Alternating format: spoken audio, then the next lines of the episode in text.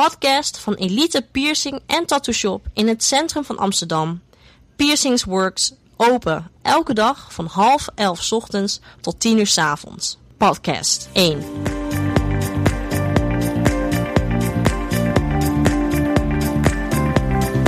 Tatoeages op vingers.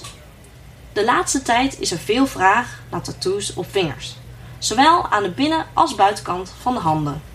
Denk bijvoorbeeld aan ringtattoos of teksten op de zijkant van de vingers.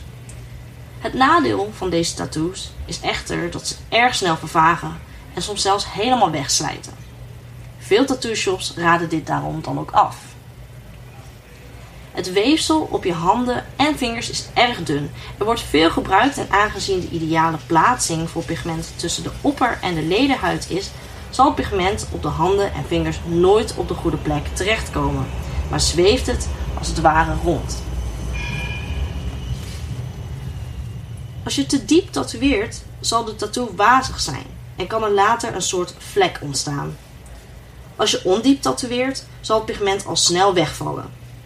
Hierdoor zal een tattoo niet mooi blijven zitten en lelijk vervagen. Het is voor een tattooartiest nagenoeg onmogelijk om je een mooie en houdbare tattoo op je vingers te garanderen. Wees dus niet teleurgesteld wanneer een tattoo op je vingers wordt afgeraden. De artiest spreekt immers uit ervaring. Bedankt voor het luisteren naar de podcast. Voor meer informatie kun je naar de website www.piercingsworks.com waar je overigens de blog kan vinden.